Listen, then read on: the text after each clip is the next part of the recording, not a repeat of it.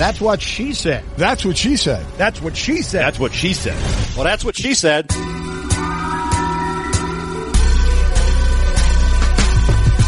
Welcome to That's What She Said. Conversations with interesting people from the world of sports, music, comedy, and more, talking about their lives, careers, successes, and failures.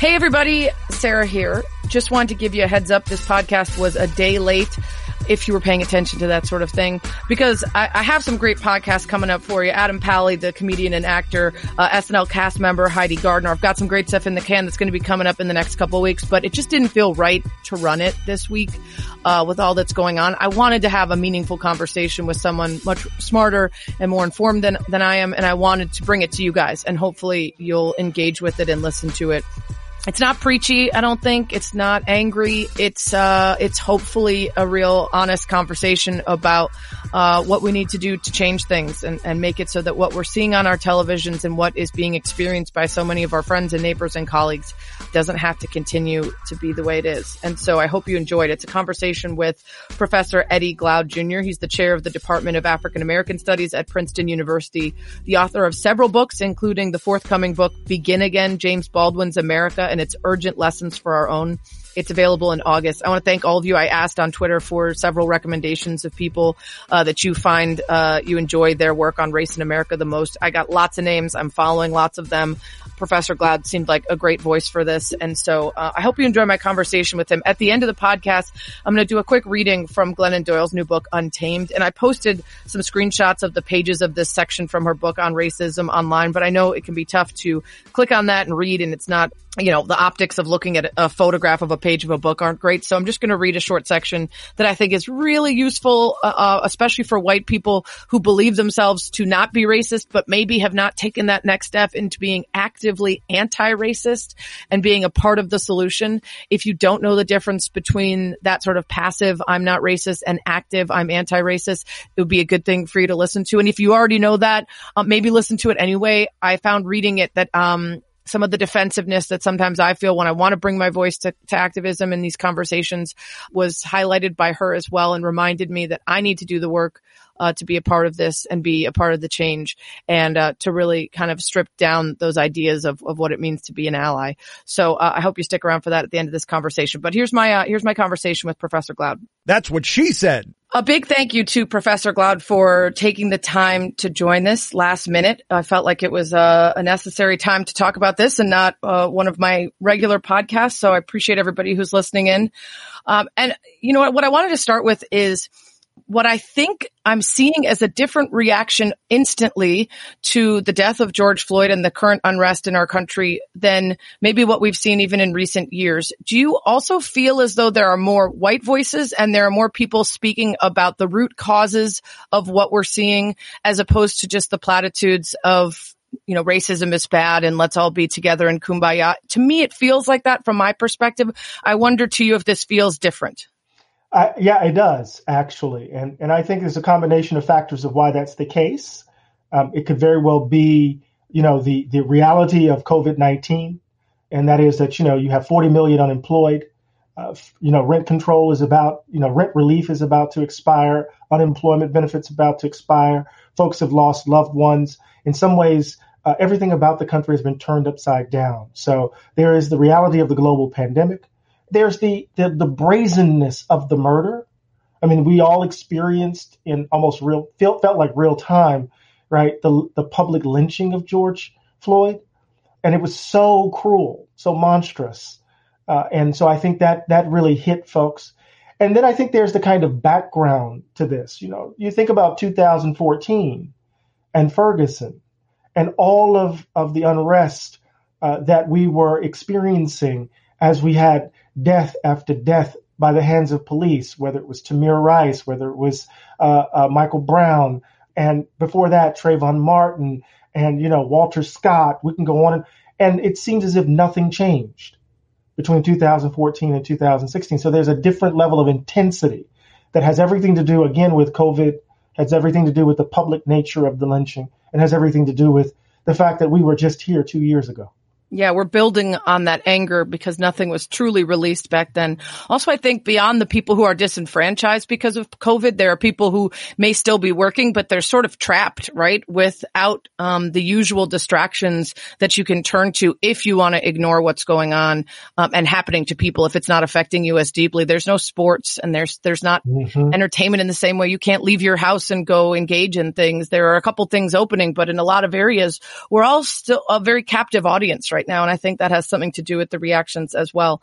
I skipped ahead a bit and I want to ask you quickly to sort of tell us a little bit about where you matriculated from and, and where you studied and how you came upon being, um, being someone who focuses on race in America and African American studies. Well, you know, I'm a country boy from Moss Point, Mississippi.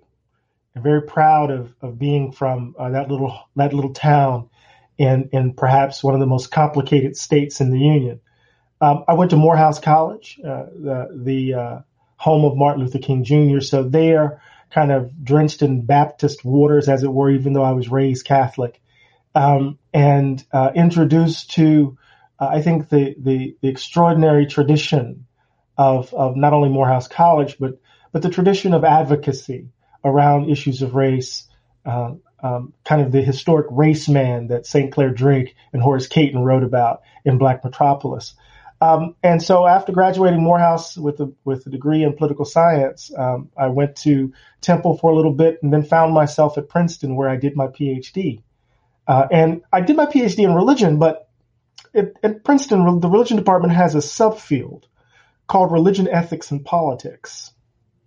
And it's a way of thinking about politics with an ethical lens, right? To kind of think about political theory in light of a broad set of ethical questions and so I've always wanted, I've always done that over, over the course of my graduate work in, in the specific context of Black America, in, in light of the specific challenge that race presents to American democracy. And, you know, so, you know, I'm a rather, you know, a precocious guy and know, I finished and taught at Bowdoin College for a while and Amherst for a year and then came back to Princeton. You know, it occurred to me as I've been kind of trying to educate myself and engage deeper into understanding our American history, um, and also the very more recent lead up to the events of, of today, um, that there are a lot of questions about what we teach people in our country about our own history and that it should be a mandatory class at the collegiate level and the high school level and understanding this stuff a little bit better. It feels like if we were better educated on what came before us, we would be much better and more efficient at handling what we're facing now.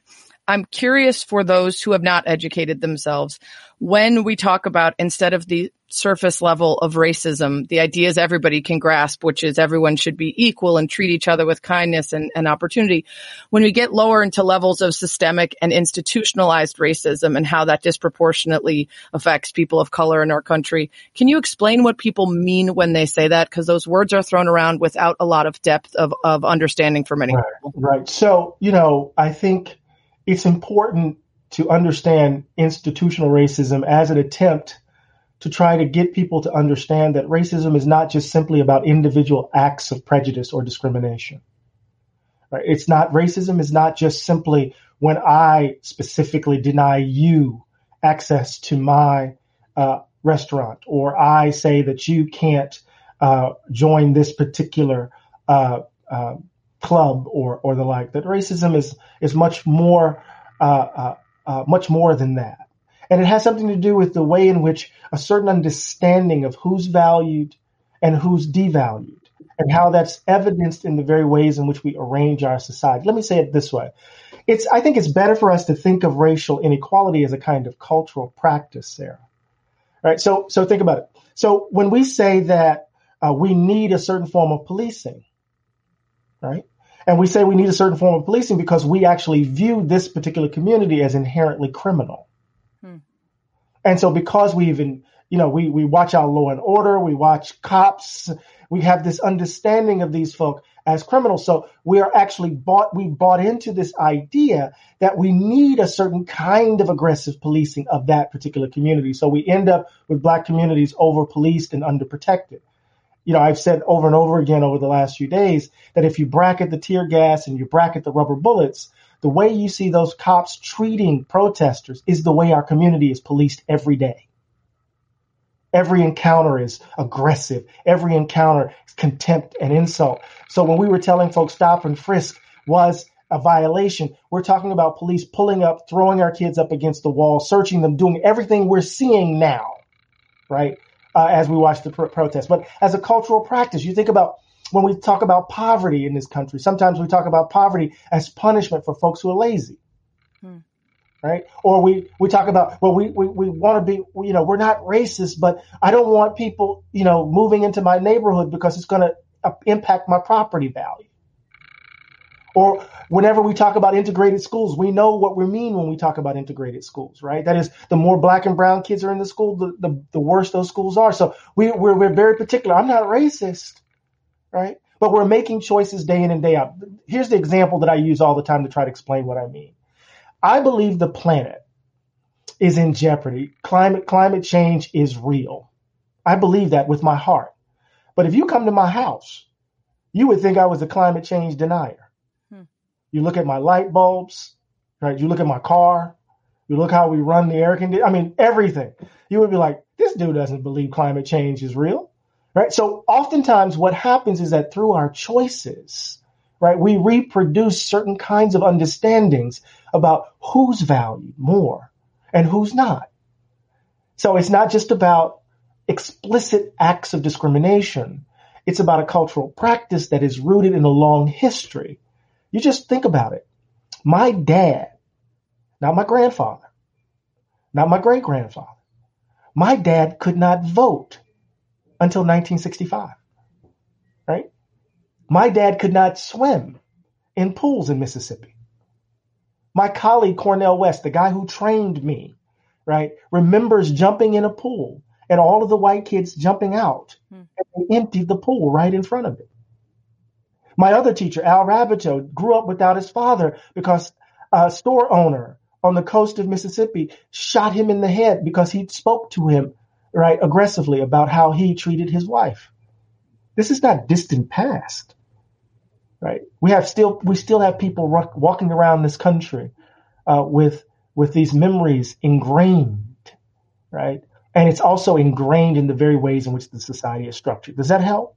It does. And I'm curious for those who, um, are, are maybe learn or perceive better with concrete current examples because those are you know, your own father, those are not far off. But even today, there are plenty of examples of, of ways that people of color are, you know, prevented from generational wealth or are not given the same opportunities, um, whether that's, you know, redlining or the, the things you mentioned about schooling or, or, or properties. Mm-hmm. Um, what are some of the concrete ways that white people are unaware that they are being given advantages, um, that, that you know, somebody who doesn't really believe that in this day, right now, 2020, there are still things in our country that white people get and can do that black people cannot. I'm trying to play devil's advocate on all the BS I'm seeing on the internet.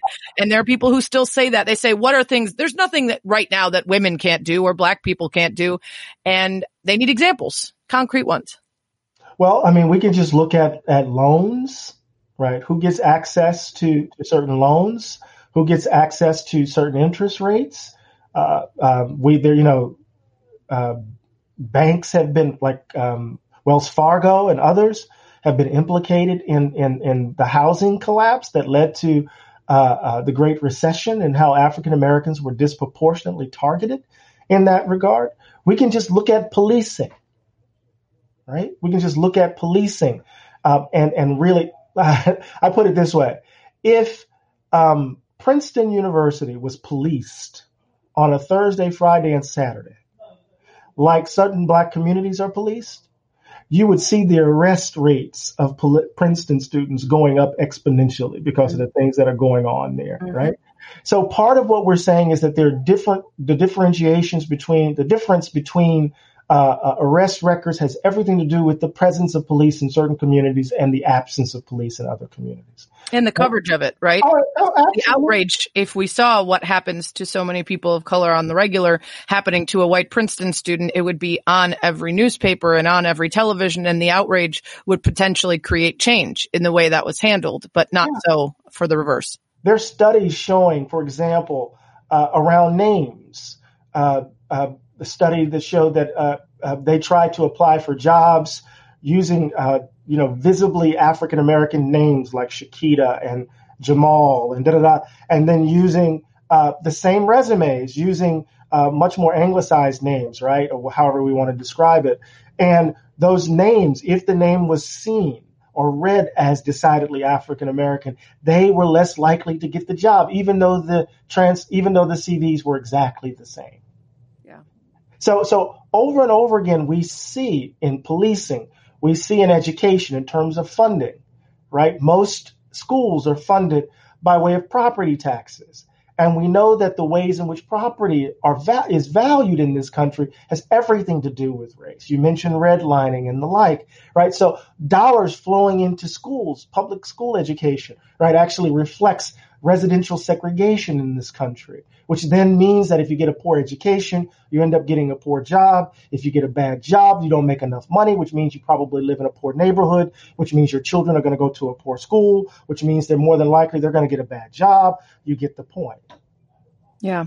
Right? I'm in these conversations, what I'm seeing a lot and I, again, I, I, mentioned it earlier, almost immediately. And, and, in past, I've seen it takes weeks or even months to get to this point. It felt like it was immediate was this asking of white people immediately to be a part of the solution, to say that there won't be any change to the policies and institutions that perpetuate generations of inequality until the people in power and the people who um, are not nearly as affected by it are as outraged what would you say to white people who bristle at the idea of even being addressed as a whole, who see speakers or articles demand help or change from quote unquote white people and respond with not all white people or that's racist? Uh, if you're so sensitive as to not even be able to understand the effects and, and the power of, of white people on this problem as a whole, even the ones who passively believe themselves to be not racist, but unfortunately are not actively non-racist, how do you get to those people? You know, um, Sarah, I'm exhausted by those people. I understand. I really do. I understand what you're asking me. So let me let me put it this way: the loud racists are easy. Yes, they're not the problem. We know who they are, right? It's those folks who are complicit with a society that is so profoundly unequal as ours by claiming that they're not actively racist right? But they're benefiting from a society that's organized and arranged in this sort of way. So, so let me put it this way. How can I put it? I, I'm trying to find the language, and I'm going to reach for James Baldwin for a moment. Baldwin said, and I'm going to edit myself because I can't. I don't want to use the word on on your podcast. Baldwin says, "I'm not the N word. I've never been the N word. You invented it." And the question that you have to ask yourself is, why did you need it in the first place? And until we figure out why you needed the N word, I'm going to give your problem back to you. You're probably the N word, not me. This is a paraphrase of Baldwin. And what he meant when he was saying that, that the problem isn't black folk. Of course, we have our knuckleheads. Of course, we have people making bad choices. Of course, we're human after all, right? But the problem is this ideology of whiteness that people can hide behind, that we've organized our society uh, in such a way that if you're white, you are valued in a different sort of way. And you cannot tell me that we have somehow uh, rid ourselves of what was the organizing principle for the majority of this country's history. The last piece of major legislation of, of the 20 of, of, of the black freedom struggle, the last piece of major legislation was the Fair Housing Act of 1968, which they never really enforced. 12 years later, they elected Ronald Reagan, who was elected to dismantle it all.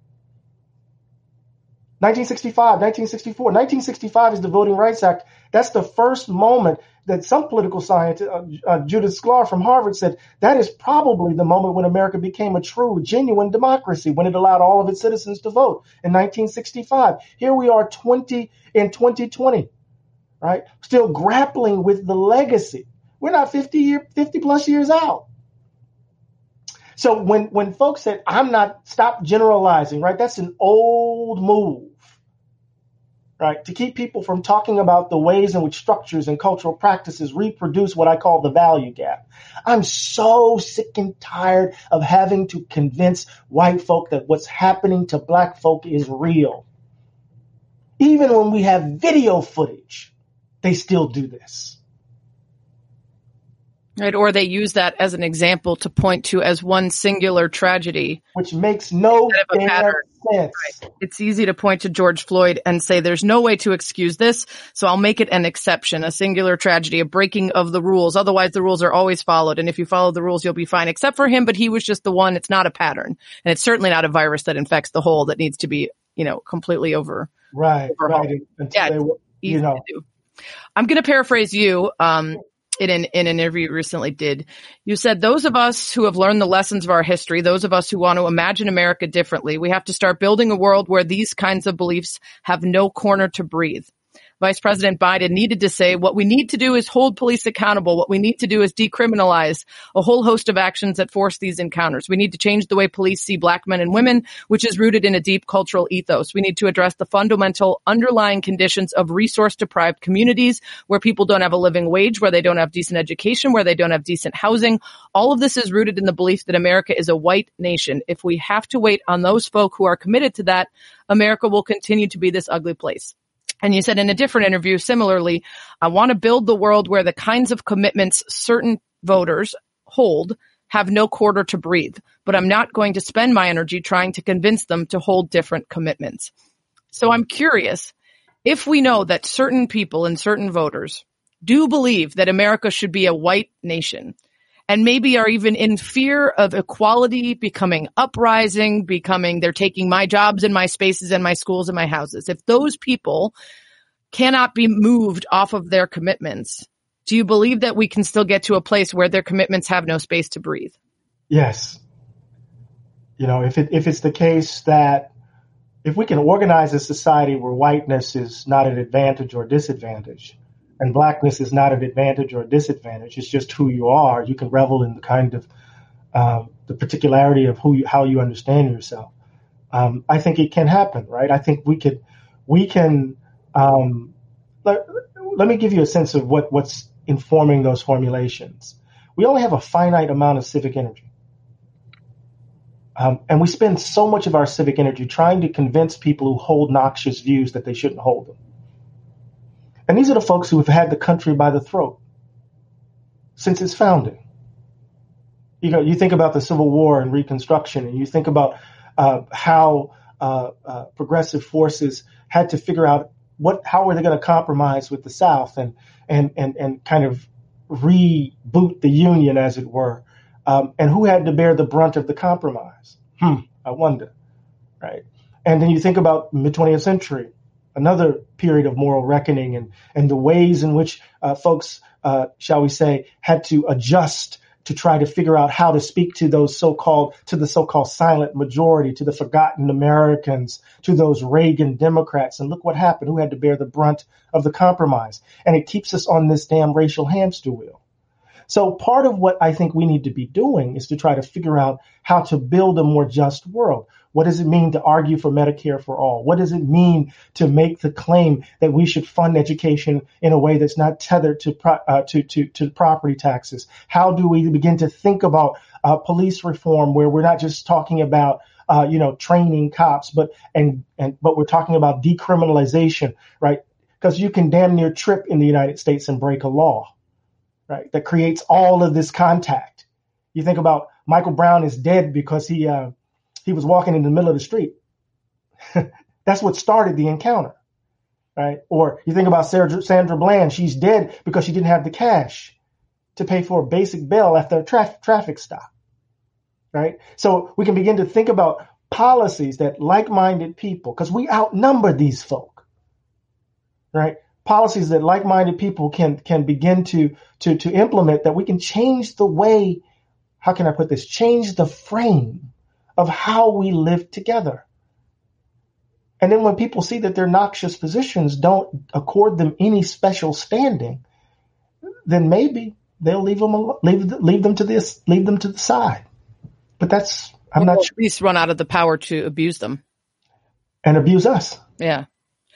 Yeah, it's interesting. You point to some of those things. Uh, I was just remembering the other day since George Floyd's interaction with the police began based on the belief that he had a a, a counterfeit check. Um, Twenty dollar bill. yeah, I actually paid with a counterfeit $20 bill at a gas station years ago. I got his payment from a bar that I did an appearance at. They gave me just a stack of 20s and I don't know if the owner knew they were counterfeit and had received them and just turned them, you know, passed them back along or what, but I paid, uh, they used the little, you know, light thing. They told me it was counterfeit. I was mortified. I paid with my credit card and I left. Right? That's it. Uh, and that's what happens often when young white people get caught with a joint or my, you know, my Cornell track team drinking beers on the beach in California during our spring break trip. Oh, you guys are the future of America. Run along now. Let us take these beers, you underage people drinking in public and Yeah. you, you get on home, right? You know, Sarah, when my son was a teenager, a friend of mine, our neighbor, uh, his son was brought back to the house, had been caught smoking weed and the like. And, and my son was upstairs, and here I am, an Ivy League professor and the like. I yelled and told him to come downstairs, and he runs downstairs looking like a, a suburban kid in pajamas and sneakers. And I take him and I, I grab him and I said, Look down the street. And he looks down the street and he says, Oh my God, Charlie, da da da da da. And I said, They wouldn't bring you home to me. hmm You wouldn't come home to me. And he's looking. I said, I just want you to understand that. Right. Or think about what we, those images we saw in Harlem of how they were policing social distance in Harlem, right? Right. How- Versus- how- how- versus Michigan with Versus- assault rifles up in the faces, spitting in the faces of police and there's no tear gas and there's no pepper spray and there's no rubber bullets. Versus Central Park. Right. Right. So, so this is part of what happens when you have a society that's organized along the lines where some people, because of the color of their skin, are valued more than some valued more than others. And presumed to be a threat because if you fear someone before you've even learned anything about them, then the way you handle them will be different. And Right. that's the daily microaggressions and the stereotypes and the jokes. And people don't understand how those create even subconsciously our view of others before they've done anything. And that will interact, that will change how we interact with them. Um, Mhm. so for your book, Begin Again, um, you write about we're in the after times and that we've been here before. For James Baldwin, it was the wake of the civil rights movement, uh, after, you know, Malcolm X and Martin Luther King Jr. and, and others are killed. Um, it's that idea of, uh, two steps forward, one step backlash, right? If you take movements forward for the equality and freeing of people, whether that be LGBTQ or women or, or black people, there will be a pushback. And it feels like for you, you're arguing that the the time of President Obama and having the leader of our country be a black man has resulted in the election of, of Trump and the after times where we're now now paying the price supposedly quote unquote for the progress that we made. How do you how do you is it inevitable or at some point do we not have to take the, the one step backlash when we make the progress? Well, I mean, I think what we have to do is finally confront the ugliness that's at the heart of who we are. Right? I mean, American ideology, the American ideology, our self conception, our idea of who we are as an example of, of democracy already achieved is so efficient in keeping us uh, in willful ignorance about what we actually do. It's almost like, you know, America is like the lost boys, you know? We want to do everything we want to do, but don't, we don't want to be held accountable. It's never, never land, you know? And so part of what we have to do is kind of tell an honest story about the ugliness of who we are. I mean, we see in these protests, for example, in Birmingham, people are attacking Confederate Confederate statues. We see them going uh, and defacing, you know, auction blocks, uh, you know, historical sites of, of white supremacy in some ways. Um, we need to confront that so that we can release ourselves into a different kind of way of being American right? And and get out of this idea that we are an example of democracy already achieved, or that we are always already on the road to a more perfect union. No, there's there's a deep, dark underside to who we are, and and and Baldwin's brilliance, I think, is that he said that that you know the messiness of our interior lives evidences itself in the messiness of our social arrangements, right? That we're not that that something about who we are as individuals and as a country, right, is is off kilter, is deformed, is distorted. So part of the work that we have to do in this moment, I'm insisting, uh, if we're not going to get on this hamster wheel again, uh, is is tell a different story and implement policies that fundamentally, I think, address the in- inequalities that have organized our society. I don't know if that's going to happen. A close reading of our history suggests that we're going to fail. But I'm a reader of, of Samuel Beckett and Worstward Ho. He says, fail again, fail better. Mm-hmm. yeah, it's, it's interesting. I do feel like we're witnessing right now more of the truth of the experience for people of color in our country and the reaction that so many of us have, which is deeply flawed, even if we come from the best place is this is not America. This isn't us. And what people of color keep trying to say is this is us. This has always been us. It just doesn't meet your doorstep.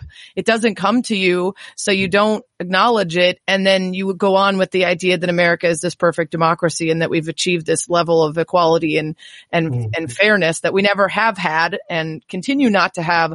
Uh, but if you don't bring it to yourself or you don't bring yourself to the spaces where that inequality exists, you're going to be able to convince yourself that what we're seeing right now is not America when in fact for many people this is every, every day. Um, you know, the Me Too movement has felt like a giant pivot point in the struggle for, for harassed and violated and silenced women to be heard. And it's, um, sort of a notable before and after that marks a point after which I hope we can't go back. Uh, I, I, know that things can shift again, but at, at, least we'll have this moment to be able to point to and, and some policies and laws that have resulted from it. Is there anything we can glean from how that came about after generations of fighting that can inform the fight for race equality and this moment in time and how we can make this feel like as big of a pivot point?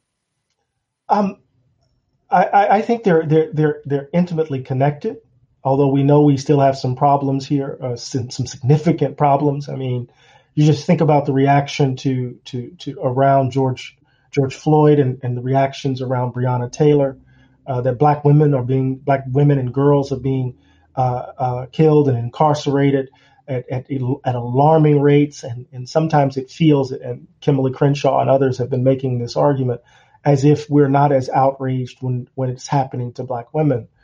Um, I think there is a sense in which uh, um, access to power, understanding one's organizing and mobilizing capacity, um, and and really uh, acting in a concerted and deliberate way to address the circumstances. I mean, one of the things that we're seeing that we've seen in the Me Too movement is to way in which the way in which the movement has toppled some of the most powerful men uh, in the country, right?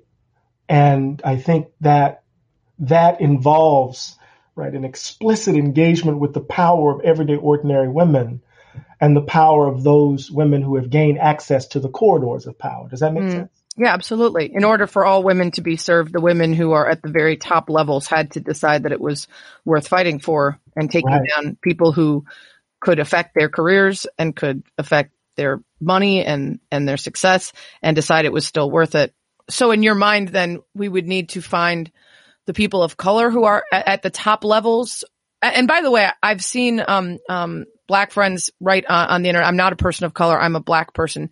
Does it, does it matter to you in these conversations to be explicit about saying black people versus people of color? Is it more useful to use a catch-all that acknowledges that, that there's a stark difference between white and any color or how do you well, You know, well, I think, I think it, it all depends on what we're talking about um, when we talk about, remember there was a person of color uh, keeping uh, yeah one of the other officers yeah all, all, keeping everyday ordinary citizens from from preventing Officer Chauvin from continuing to strangle George uh, Floyd. So oftentimes when we say people of color, we we're collapsing histories, hmm. collapsing different experiences, um, and we need to be mindful when we do this uh, because it, it becomes a kind of generalization that only makes sense over and against a, a particular understanding of whiteness that that homogenizes uh, people of different backgrounds. You know, so yeah. we just need to be careful when we use the phrase what we're trying to signal. Absolutely. Uh, that, that's that's so, all I would say. So would you say in relation to what uh, you just said about those highest level women deciding it mattered and, and the male allies alongside them who fought for them, um, we need, we need black people who are at the highest levels to be willing to put their ec- economics and status and everything on the line to make things right. And then white allies alongside them to do so because it's interesting to see so many companies posting the black square or a, a brief statement and someone asking, what does your board of directors look like? Right. if we went into your company, would we see the results of this ethos or is it something you put up when, when necessary during a time of crisis? And, um, is, is that your, is that your, your point in terms of how we could look at this as a pivot point similar to me too? Well, well, I, you know, I, I, I was just being really descriptive, not necessarily kind of recommending that this is the approach. I'm thinking that what we need is a grassroots movement of everyday ordinary people on the ground to begin to bring pressure to bear uh, in the streets and at the ballot box in order to change the way in which we go about our business in this country. Let's be very clear. When Tarana Burke was organizing uh, hashtag Me Too and in, in, in, in outside of the purview of, of cameras and Farrow, um, uh, no one really was really paying attention Mm-hmm. in some ways, but she was doing some extraordinary work. Uh, and then when suddenly Farrow drops his articles and white women become the object or the subject of concern, uh, things move. So I can't see that being necessarily transferable. You see what I mean? Absolutely. Yeah. You see what I mean? So Yeah, part, empathy came because it was white women who were victimized. right. So part of the work that we have to do is to just, is not, how can I put this, Sarah? We have to move to an understanding of democracy that empowers everyday ordinary people. The working class person in Appalachian Mountains, the, to, to, uh, the working person or the poor person, uh, in the Delta of Mississippi to, uh, the poor working person in, in, in rural Texas and rural California or in rural Oregon or Utah, right? We have to begin to understand that that when the when everyday ordinary people are mobilized and engaged in solidaristic efforts to build a more just world, we have the power. We don't have to wait on the powerful to do something for us. Part of what we have to do is disrupt this philanthropic, charitable approach to justice. As if we're waiting for, you know, uh, Mark Zuckerberg or or the the founder of Twitter or or Bill Gates to give us just a more just world. No, the demos, everyday ordinary people, we got to do it. And if we push from below, in light of the power that we have, that is organizing in the workspace, organizing politically, and insisting on a kind of way of being together culturally, we can change this place if we can, if we want to. And we don't need to work, wait on Jay Z or Beyonce or Oprah. Yeah, I mean, it certainly feels like um, social media has removed a lot of the gatekeepers that prevented voices from being heard because it used to be that you had to be hired by and then voice elevated by a newspaper or a television or something for anybody to hear. And now there's this mobilization of the everyday person by virtue of social media and, and, and being able to have shared experiences, you know, discussed and those dispersed across different companies and spaces. DeRay McKesson has turned people to eight can't wait, eight the number can't wait.org, uh, data showing that these policies that change can decrease police violence by, by over 70%. Uh, that is obviously one step pushing for very specific police reform. What are the other next steps? Obviously for white people, learn your history, educate yourself, uh, have conversations, talk to problematic white people. Don't ask black people how to fix it for you. Do your own work in your own communities and then reach out and, and start to know and care about other communities. What else can we do? Uh, you know, I, I want to just emphasize that we need to begin to talk about decriminalization and accountability as well, right? And and and and and DeRay and and Brittany Packnett Cunningham is they're she, they're both pushing that organization. Campaign Zero is pushing for this as well as some other organizations are, are doing some really incredible work in this regard. Um, but but I, I think when we talk about addressing qualified immunity, which makes it damn near impossible to to prosecute uh, uh, bad acting cops. Uh, and when we talk about decriminalization, we need to begin to to diminish the number of encounters that everyday ordinary citizens have with the police. I think that's important for us to uh, to, to to to think about and to advocate for. I would want to also say that what we have to do is begin to have this this really intense conversation about healthcare. Right? What COVID-19 has revealed is that when you tether healthcare to to employment, right? You really place people in a precarious situation. And Obamacare did not resolve that problem, right? When we look at the decline in GDP over the course of the coronavirus, the, the, the, the failing profits of the healthcare industry have contributed mightily to that decline in GDP. That's, that's sick when you think about it, right? That people are profiting on the basis of folk getting sick, right? So what we have to begin to do is to think about uh, healthcare as a right. And I'm not, I'm not, a, I'm not, I don't approach politics as a, as a sports fan, right? So this is not Bernie Sanders, me advocating for Bernie Sanders to be the nominee uh, uh, in the context of a, of, of, of a brokered convention. I don't, that's, that's silliness to me. But we need to start having a conversation about changing the healthcare system of this country. We need to start building what we can call a public infrastructure of care, right? Uh, because for the last 40 plus years, we have literally been tear, ripping apart the social safety net of this country. And, in com- and combine that notion of, of, of a public infrastructure of care with the idea of a living wage. People are busting their behinds out here, working 40, 50, 60 hours a week and barely can make ends meet after they pay their rent, after they pay the house note, right? College costs are exploding. So the idea of a future for their children is no longer guaranteed. We need to begin to pay people for their work because everyday ordinary Americans are, are really are treading water, just trying to keep our noses above water. Right. So I think there's a, there's a conversation that we all need to be having, uh, not just simply educating yourself about uh, uh, the plight of white, of black folk, right? Empathy can only take us so far. We need to begin to imagine a different way of being together. Mm. Yeah. I mean, all of that. It's big, it's big, massive policy change, it's deep infrastructural change.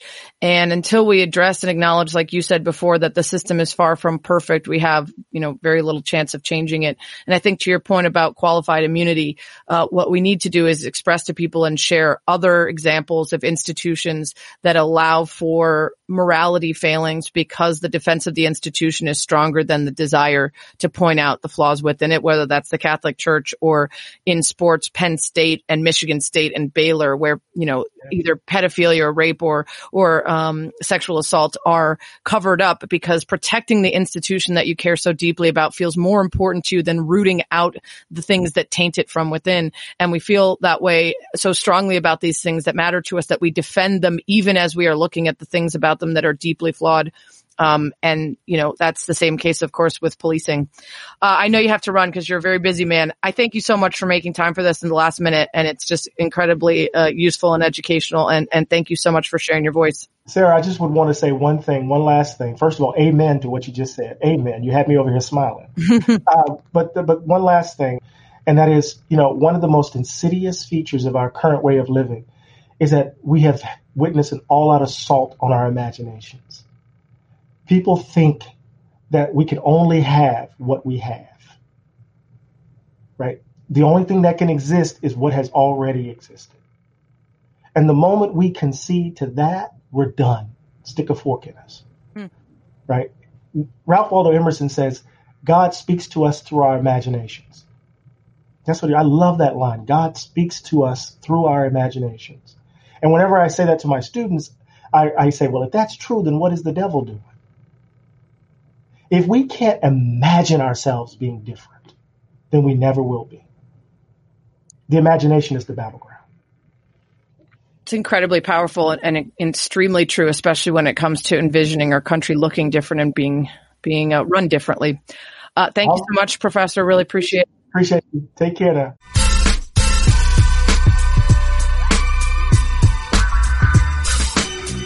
So I hope you guys liked that conversation. I thought it was super smart, informed by him, of course, because uh, that's that's why I had him on. But I hope that you uh, got something from it, and I think we can all take some of those action steps. Go to those websites, listen to the people who are the thought leaders on this stuff, and follow their lead, especially about the idea of imagination and seeing our country run differently.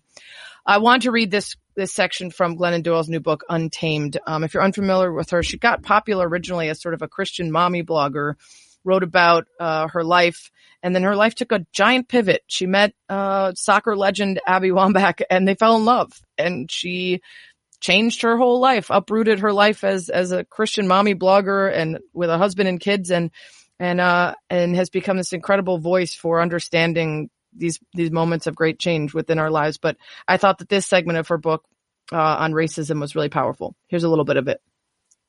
Soon after that conversation with my friend, I sat on my family room couch and patted a spot to my left and one to my right. I said to my daughters, come here, girls. They sat down and looked up at me. I told them that while they were asleep, a man who was white had walked into a church and shot and killed nine people who were black. Then I told my daughters about a black boy their brother's age who was walking home and was chased down and murdered. I told them that the killer said he thought the boy had a gun, but what the boy really had was a bag of Skittles. Amma said, why did that man think Trayvon's candy was a gun? I said, I don't think he really did. I think he just needed an excuse to kill. We sat with all of this for a while. They asked more questions. I did my best. Then I decided that we had talked about villains for long enough. We needed to talk about heroes. I went to my office to find a particular book. I pulled it down from the shelf, came back to the couch, and sat between them again. I opened the book and we read about Martin Luther King, Rosa Parks, John Lewis, Fannie Lou Hamer, Diane Nash, and Daisy Bates. We looked at pictures of civil rights marches and we talked about why people march. Someone once said that marching is praying with your feet, I told them. Amma pointed to a white woman holding a sign marching in a sea of black and brown people. Her eyes popped and she said, Mama, look, would we have been marching with them like her? I fixed my mouth to say, of course, of course we would have, baby. But before I could say it, Tish said, no, Amma, we wouldn't have been marching with them back then. I mean, we're not marching now. I stared at my girls as they looked up at me. I thought of my dad in a therapist's office all those years ago, It as if my girls had turned to me and asked, Mama, how do you imagine we might be inadvertently contributing to our country's sickness? A week later, I was reading Martin Luther King Jr.'s famous essay, Letter from a Birmingham Jail, and I came across this.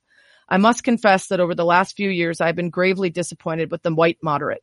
I have almost reached the regrettable conclusion that the Negro's great stumbling block in his stride toward freedom is not the white citizen's counselor or the Ku Klux Klan, but the white moderate who is more devoted to order than to justice, who prefers a negative peace, which is the absence of tension, to a positive peace, which is the presence of justice, who constantly says, I agree with you in the goal you seek, but I cannot agree with your methods of direct action. This was the first time I had encountered language that defined the kind of person I was in the world. I was a white person who imagined herself to be on the side of civil rights because I was a good person who strongly believed in equality as the right idea. But the white woman Amma had pointed to in that photograph wasn't staying home and believing. She was showing up. When I looked at her face, she didn't look nice at all. She looked radical, angry, brave, afraid, tired, passionate, resolute, regal, and a little bit scary. I imagine myself to be the kind of white person who would have stood with Dr. King because I respect him now. Close to 90% of white Americans approve of Dr. King today. Yet while he was alive and demanding change, only about 30% approved of him. The same rate of white Americans who approve of Colin Kaepernick today. So if I want to know how I'd felt about Dr. King back then, I can't ask myself how I feel about him now. Instead, I have to ask myself, how do I feel about Kaepernick now? If I want to know how I'd have felt about the Freedom Riders back then, I can't ask myself how I feel about them now. Instead, I have to ask myself, how do I feel about Black Lives Matter now? If I want to know how I'd have shown up in the last civil rights era, I have to ask myself, how am I showing up today in this civil rights era? I decided to read every book I could to get my hands on about race in America. I filled my social media feeds with writers and activists of color. It became very clear very quickly how strongly my social media feeds shaped my worldview. With a feed filled with white voices, faces that looked like my own, and articles that reflected experiences like mine, it was easy to believe that for the most part things were fine. Once I committed myself to beginning each day by reading the perspectives of black and brown people, I learned that everything was and always had been quite far from fine. I learned about rampant police brutality, the preschool to prison pipeline, the subhuman conditions of immigrant detainment centers, the pillaging of native lands. I began to widen. I was unlearning the whitewashed version of American history I'd been indoctrinated into believing. I was discovering that I was not who I imagined myself to be. I was learning that my country was not what I had been taught it was this experience of learning and unlearning reminded me of getting sober from addiction. When I really started to listen and think more deeply about the experiences of people of color and other marginalized people in our country, I felt like I did when I first quit drinking, increasingly uncomfortable as the truth agitated my comfortable numbness. I felt ashamed as I began to learn all the ways my ignorance and silence had hurt other people. I felt exhausted because there was so much more to unlearn, so many amends to be made and so much work to do. Just like in my early days of sobriety from booze, in my early days of waking up to white supremacy, I felt shaky, jumpy, and agitated as I slowly surrendered the privilege of not knowing. It was a painful unbecoming. Eventually, it became time to speak up. I started sharing the voices I was reading and speaking out against the racism America's past and the bigotry and strategic divisiveness of the current administration. Every time I did this, people got pissed off. I felt okay about this because it seemed to be I was pissing off the right people. She goes on to talk about being asked to participate in an activist group led by women of color. They wanted her and another white woman to plan an online webinar for other white women to help teach them the work of racial justice. And so they started planning all sorts of things and they started uh, finding ways to, to make sure that they confronted white with women with, you know, whether they were getting into anti-racism. And she goes on to say, it felt important because black leaders were telling me that the ignorance and emotionality of well-intentioned white women was a major stumbling block toward justice. I knew what they meant. I'd seen it happen again and again. If white women didn't learn that our experiences in early racial sobriety are predictable, we think our reactions are unique. So we enter race conversations far too early and we lead with our feelings and confusion and opinions. When we do this, we are centering ourselves. So we inevitably get put back where we belong, which is far from the center. This makes us even more agitated. We're used to people showing gratitude for our presence, so being unappreciated hurts our feelings. We double down. We say things like, at least I'm trying. No one is even grateful. All I do is I get attacked. People become upset because saying I am being attacked doesn't accurately describe what is happening. People are just telling us the truth for the first time. That truth feels like an attack because we have been protected by comfortable lies for so long we are dumbfounded. We feel like we're always saying the wrong things and that people are always getting upset about that. But I don't think people become upset just because we say the wrong things. I think people are upset and we are defensive, hurt, and frustrated because we have fallen into the trap of believing that becoming racially sober is about saying the right thing instead of becoming the right thing. That showing up is based in performing instead of transforming. The way we show up reveals that we haven't yet done the studying and listening required to become the right thing before trying to say the right thing. We are mugs filled to the brim and we keep getting bumped. If we're filled with coffee, coffee will spill out. If we're filled with tea, tea will spill out. Getting bumped is inevitable. If we want to change what spills out of us, we have to work to change what's inside of us. How do I enter the race conversation is the wrong question in the early days of racial sobriety. We are not talking about a conversation to enter publicly as much as a conversion to surrender to privately. Whether we are in it to perform or to transform becomes evident by the way we take up space. When a white woman who is unbecoming does show up publicly, she does so with a humble respect, which is a way of being that is quiet, steady, and yielding, not with hand wringing shame because self-flagellation is just another way to demand attention. She has feelings, but she interrogates them within instead of opposing them on others because there is a deep understanding that how she feels is irrelevant when people are dying. So she goes on to talk about her experience trying to put on this webinar and you can read the full book, but I want to just finish with how she finishes this chapter because I'll, leave it to you to go read a lot more about it. Uh, there's a lot of power in what she writes about internalized misogyny from society and internalized racism from society and how we are willing to confront one and maybe not accept the other. Uh, but I'll, I'll let you guys go, go find it. And I put it on my Twitter and my Facebook and everything. But here's how she finishes the chapter. Uh, because this was written a couple years ago and just published a couple months ago. I'm afraid to put these thoughts inside a book that will not be in people's hands until a year from now. I know that I will later read this and see the racism in it that I cannot see right now. But I think of the words of Dr. Maya Angelou, quote, do the best you can until you know better. Then when you know better, do better doing our best now is an active thing and so is knowing better. We don't show up and then wait to magically know better. We show up and then when we are corrected, we keep working. We listen hard so that we can know better next time. We seek out teachers so we can know better next time. We let burn our ideas about how good and well-meaning we are so we can become better next time. Learning to know better is a commitment. We will only know better if we continue unbecoming. So I will commit to showing up with deep humility and doing the best I can. I will keep getting it wrong, which is the closest I can come to getting it right. When I am corrected, I will stay open and keep learning. Not because I want to be the wokest woke whoever woked, but because people's children are dying of racism and there is no such thing as other people's children. Hidden racism is destroying and ending lives. It's making police officers kill black men at three times the rate of white men. It's making lawmakers limit funding for clean water and poison children. It's making doctors allow black women to die during or after childbirth at three to four times the rate of white women. It's making school officials suspend and expel black students at three times the rate of white students. It's making judges incarcerate black drug users at nearly six times the rate of white drug users. And because of my complicity in this system that dehumanizes others, it is dehumanizing me. The fact that the programmed poison of racism was pumped into us may not be our fault, but getting it out is sure as hell our responsibility. So when the moment comes, whether it's about my family, my community, or my country, when the energy shifts to me and the question is asked of me, how do you imagine you might be contributing to our sickness? I want to stay in the room. I want to feel, to imagine, to listen, to work. I want to turn myself inside out to help clear our air. The whole chapter is really good. That was just a part of it. I think it's super important for white people to read things like that, to acknowledge where and, and how they connect to things like that, and then be different and be better. Thanks so much for listening to this. I hope you made it all the way to the end. I think it's important. Thanks as always for lasting about an hour with me. Well, that's what she said.